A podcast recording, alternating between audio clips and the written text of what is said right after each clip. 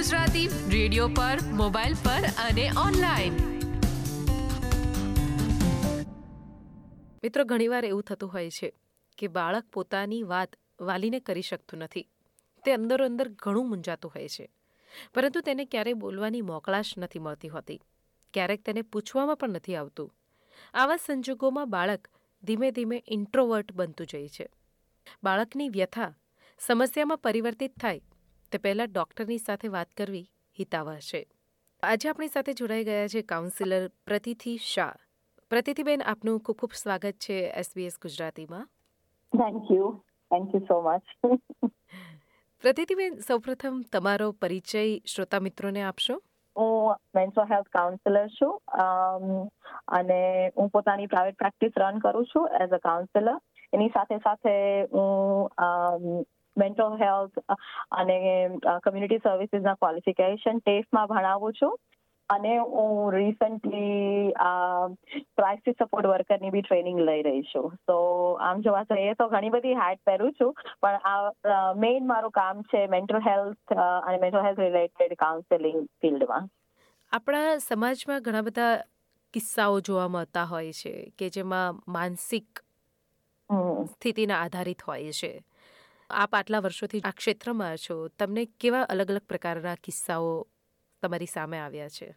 આમ જોવા જઈએ તો મેં બધી પ્રકારની અલગ અલગ માનસિક સ્થિતિ ના લોકો સાથે જે લોકોને ડિફરન્ટ ડિફરન્ટ આમ કહેવા જઈએ, મને છે ને પ્રોબ્લેમ સ્થિતિ વાપરવાનું જરાક આગળ લાગે છે. આ હું પ્રિફર કરું છું કે મેન્ટલ હેલ્થ કન્સર્ન કારણ કે જેવી રીતે આપણે ડાયાબિટીસ અને બ્લડ પ્રેશર મેનેજ કરીએ છીએ એવી રીતે મેન્ટલ હેલ્થ બી મેનેજ થાય છે. તો હું એને પ્રોબ્લેમ કહેવા કરતા એવું કહું કે એક હેલ્થ ઇશ્યુ ઓર કન્સર્ન છે જે એની સાથે મેં કામ કર્યું છે. એમાં ઘણી માઇલ્ડ બી હોય છે અને ઘણી સિવિયર કન્ડિશન્સ બી હોય છે. હું વધારે ડીપ નહીં જતા. જે કોમનલી જોવા મળે છે, બધાએ ડિપ્રેશન એન્ઝાયટી વિશે સાંભળ્યું હશે, જે વેરી કોમનલી જોવા મળે છે. આમ જોવા જઈએ તો ઓસ્ટ્રેલિયાના ડાટા એવું કે છે કે દર પાંચ વ્યક્તિએ એક વ્યક્તિને મેન્ટલ હેલ્થ કન્સર્ન હોય જ છે. બીજી સિવિયર કન્ડિશન જોવા જઈએ તો સ્કિઝોફેનિયા છે બાયપોલર છે, જેને મેનેજ કરવા માટે મેડિકેશનની બી જરૂર પડતી હોય છે અને એની એની સાથે આખી મેન્ટલ હેલ્થ ટીમ કામ કરી કરે ત્યારે એ વસ્તુ મેનેજ થાય એ કન્ડિશન્સ મેનેજ થઈ જાય છે. શું આપણા સમાજમાં આવા કિસ્સાઓ છે અને લોકો જાગૃત છે ખરા? આમ જોવા જઈએ તો ઓસ્ટ્રેલિયાની વાત કરું તો સાઉથ એશિયન કમ્યુનિટીને લઈને કારણ કે હું એકલી ગુજરાતી કમ્યુનિટીની વાત નથી કરતી હું આખી સાઉથ એશિયન કમ્યુનિટીની વાત કરું છું કારણ કે આપણે બધા સેમ સબ કોન્ટિનેન્ટમાંથી આવીએ છીએ. આપણા કલ્ચરલ રૂટ બધા કસેક ને કસેક મળતા હોય છે. તો હજુ એટલી જાગૃતતા મેં મારી સાથે બહુ જ રેર કેસમાં જોવામાં આવી છે કારણ કે હજુ તો ઘણો સ્ટિગ્મા છે. હું એવું નહીં કહું કે લોકોને ખબર નથી. લોકોને ખબર છે પણ એ પેલું કે ને એની તરફ હેલ્પ માંગતા ડરે છે. અથવા તો એક ખબર નહીં એક સોશિયલ સ્ટિગ્મા છે કે હજી આ બધી માત્ર ઘરની ઘરમાં રહેવી જોઈએ. તેનો કેટલો ગેરફાયદો થતો હોય છે? નુકસાન કેટલું થતું હોય છે? તો ડેફિનેટલી કોઈ બી વસ્તુ હોય હવે આપણે નાનું વાગ્યું હોય ને આપણે એની બેન્ડેડ ના લગાડીએ તો એ પાકવાની શક્યતા રહેવાની ને? મેન્ટલ હેલ્થનું પણ એવું જ છે કે જો એ વસ્તુને રાઈટ ટાઈમે ટ્રીટ નહીં કરવામાં આવે તો એના એના એના એડવર્સ ઇફેક્ટ જોવા મળે જ છે. એટલે આપણી કમ્યુનિટીમાં એડવર્સ ઇફેક્ટ પણ જોવા મળે છે અને બીજું એક વસ્તુ છે કે જે એકદમ યંગ માઇગ્રન્ટ છે ને, એ લોકોમાં હજુ સમજ છે. અમુક અમુક સ્તરે. પણ જ્યારે પોતાના ઘરના દરવાજે વસ્તુ આવે ને, તો પેલું કે ને, એક ડિનાયલમાં માણસ જતો રહે છે. કે ના, આવું મારા મારા મારા છોકરાને તો ઓટિઝમ ના જ હોય, મારે ત્યાં તો એન્ઝાયટી ના જ આવી થવી જોઈએ. એ એક અપ્રોચ હજુ બી આવી જાય છે આપણે ત્યાં આગળ. એ એક સબકોન્શિયસલી ઘણા પેરેન્ટ્સે નથી કરવું હોતું, એ લોકોને સપોર્ટ કરવો હોય છે.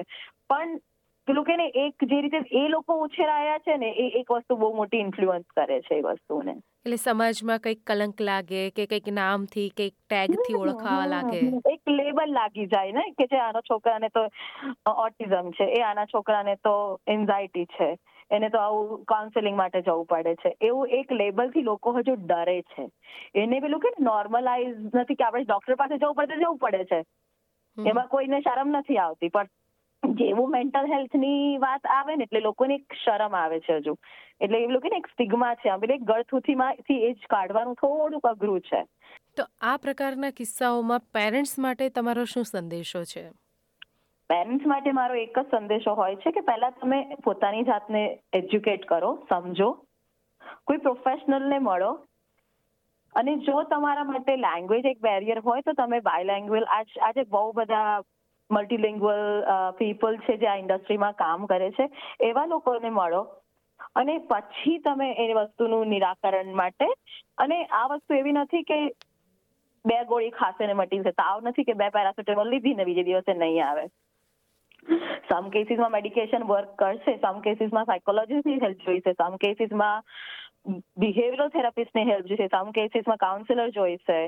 એને એક એક બધાએ એક ટીમ તરીકે કામ કરવું પડશે. સો આઈ વુડ સે કે દરેક પેરેન્ટ્સે એક વસ્તુ કરવા જેવી છે કે કમ્યુનિકેશન ઓપન કમ્યુનિકેશન બહુ જરૂરી છે. જો તમારું બાળક સ્કૂલમાં જતું હોય, કિન્ડરમાં જતું હોય ચાઇલ્ડ કેરમાં જતું હોય, જેમાં પણ જતું હોય, ત્યાંના એજ્યુકેટર સાથે કન્ટિન્યુઅસ કમ્યુનિકેશન રાખવું એ બહુ જરૂરી છે. અને આપણે તો એટલા નસીબદાર છે એવું કહું કે આપણે એવી કન્ટ્રીમાં છે કે આપણે, આપણા બાળકો માટે તો આ વુડ સે કે આ મેન્ટલ હેલ્થ છે કે કોઈ બી હેલ્થ કોઈના કોઈ બી હેલ્થના રિલેટેડ મેટર માટે રેડ કાર્પેટ છે અહીંયા આગળ. એટલા બધા ઇન્ટરવેન્શન અવેલેબલ છે સિન્સ દે બોર્ન એટલે એ બધી, એ તમને હવે ફોર એક્ઝામ્પલ આપણે ત્યાં આગળ શું પ્રોબ્લેમ શું છે મેઇન ખબર છે હવે આજે મને ચાઇલ્ડ કેરમાંથી એવું કીધું મારા મારા પોતાના બાળક માટે ફોર એક્ઝામ્પલ કે એનું ફોકસ નથી રહેતું. જો તમે જરા, અમે અમે રેકમેન્ડ કરીશું તમે પીડિયાટ્રિશિયનને જઈને મળો. અરે તો ત્રણ વર્ષનો છે. શું ફોકસ હોય એનું અત્યારમાં? એ એટીટ્યુડ છે. બરાબર? હા એ જ્યારે પચાસ બાળક સાથે ડીલ કરે છે એ વ્યક્તિ એ એની ફિલ્ડમાં પ્રોફેશનલ છે એમને તમને કોઈ સજેશન આપ્યું છે? If you can do it please do it તમે મહેરબાની કરીને જાઓ. એમને કોઈ રેઝ કર્યું છે કન્સર્ન તો જાઓ એના માટે. કશું જ નથી હોતું. ઘણી વાર ઇઝ જસ્ટ મેટર કે તમારી એક અસેસમેન્ટ કરે પીડિયાટ્રિશિયન અને પીડિયાટ્રિશિયનને લાગે તો પછી તમને આગળ રેફર કરશે. બરાબર. એટલે જે ચેનલ છે એને પ્રોપર ચેનલ ફોલો કરો તો તમને એ વસ્તુનું નિવેદન જેટલું અર્લી ડાયગ્નોઝ થાય ને એટલું જલ્દી ઇન્ટરવેન્શન થાય. એ વસ્તુ બહુ ઇમ્પોર્ટન્ટ છે. કે એમાં એક પહેલો ઇસ્યુ એ છે કે એક તો આપણા બાળકો છે ને બે કલ્ચરને બેલેન્સ કરવામાં ઘણીવાર કન્ફ્યુઝ થતા હોય છે. બરાબર? આપને એમને સ્કૂલમાં વેસ્ટર્નાઇઝ કલ્ચર આઉટસાઇડ જે પણ જે બી એક્ટિવિટીમાં જતા હોય ત્યાં ફૂલ વેસ્ટર્નાઇઝ કલ્ચર મળતું હોય. અને ઘરમાં પેરેન્ટ્સ વોન્ટ્સ ટુ એમને પેલું કે ને ઇન્ડિયન કે સાઉથ એશિયન કમ્યુનિટીમાં હોય તો પોતાના કલ્ચર પ્રમાણે રેઝ કરવા માંગતા હોય. તો સમટાઈમ્સ બાળક એમાં ઘણીવાર મૂંઝવાઈ જતું હોય છે. જો તમને એવું થાય કે તમારું બાળક મૂંઝવાતું હોય તો એની સાથે ઓપનલી વાત કરો કે આ બે વસ્તુ છે તને શું લાગે છે તારે શું? જો એ પ્રી ટીનમાં હશે કે ટીન એજમાં હશે તો એ લોકો ડિસાઈડ કરવાની ક્ષમતા થોડીક ધરાવતા હશે. બરાબર? એ એક બહુ મોટો ઇસ્યુ છે. બીજો એક ઇસ્યુ છે આપણે ત્યાં સાઉથ એશિયન કમ્યુનિટીમાં કે ટુ મચ એક્સપેક્ટેશન બાળક પાસેથી બહુ બધી આશાઓ. જેવી રીતે કદાચ તમે કે હું જયારે મોટા થતા હતા ત્યારે આપણે પેરેન્ટ્સ ઘણી વાર કે બેટા તારે શું બનવાનું છે? ઓકે. એ એક્સપેક્ટેશન જ્યારે પેલું આમ જોવા જઈએ ને અને બીજી એક વસ્તુ એક બહુ સાઉથ એશિયન કમ્યુનિટીમાં વેરી પ્રેવલન્ટ કહેવામાં આવે તો આમ વેસ્ટર્ન કલ્ચર સાથે હું કમ્પેર કરું તો વેસ્ટર્ન કલ્ચરમાં દરેક વ્યક્તિ એક ઇન્ડિવિજ્યુઅલ છે બરાબર? દરેક એને પોતાની પણ જયારે આપણે આપણી વાત કરીએ ને તો આપણે આપણી જાતને ઇન્ડિવિજ્યુઅલી જોઈ નથી શકતા. આપણે આપણી કમ્યુનિટીમાં એ છે કે આપણે always known by a community અને નાઇન્ટી પર્સન્ટ ઓફ ધ આપણા લોકોના એક્ટ ઇઝ ટુ કમ્યુનિટીને રીઝવવા માટે છે ને એ આપણને રીઝવવા માટે. બરાબર? એટલે આ અમુક વસ્તુ છે જે પેરેન્ટ્સે ઇનિશિયલ સ્ટેજથી ઘરમાં ઓપનલી ડિસ્કસ કરવાની અને ટ્રાન્સપરન્સી રાખવાની જરૂર છે. એક નાનો એવો સવાલ અહીંયા મને એ આવે છે કે બાળક નાનું હોય ત્યારથી દ્વિધામાં હોય છે. આપણે ગુજરાતી સમાજ ઘણીવાર ગુજરાતી સમાજ હોઈએ તો આપણે વેજીટેરિયન વધારે ખાવાવાળા હોય. બાળક જ્યારે સ્કૂલમાં જાય ત્યારે ચિકન નગેટ્સ હોય કે ચિપ્સ હોય કે વોટ એવર હોય એનાથી અટ્રેક્ટ થાય. તો ત્યાં મોટો કોન્ફ્લિક્ટ થતું હોય છે. એ વખત હંડ્રેડ પર્સન્ટ. અને આ વસ્તુ એકલી તમારા ઘરમાં નહીં મારા ઘરમાં પણ આવી આવી આવી હતી એક સમયે. મેં મારા બાળકને એવું કીધું કે જો બેટા આ બધા ફૂડના પ્રકાર છે. તને બીજું ફૂડ ખાવું હોય તો તને ના નથી. પણ મારું આ ઘરમાં જ્યાં હું રહું છું ત્યાં હું પ્રિફર નહીં કરું કારણ કે મારી બિલીફ આ છે.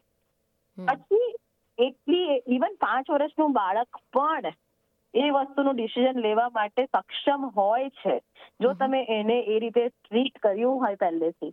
કે આ આ આ છે મારા રીઝન આ છે અને તારા રીઝન જે બીજા બધા ખાય છે એમના એમના પોતાના રીઝન છે પણ મારા રીઝન આ છે.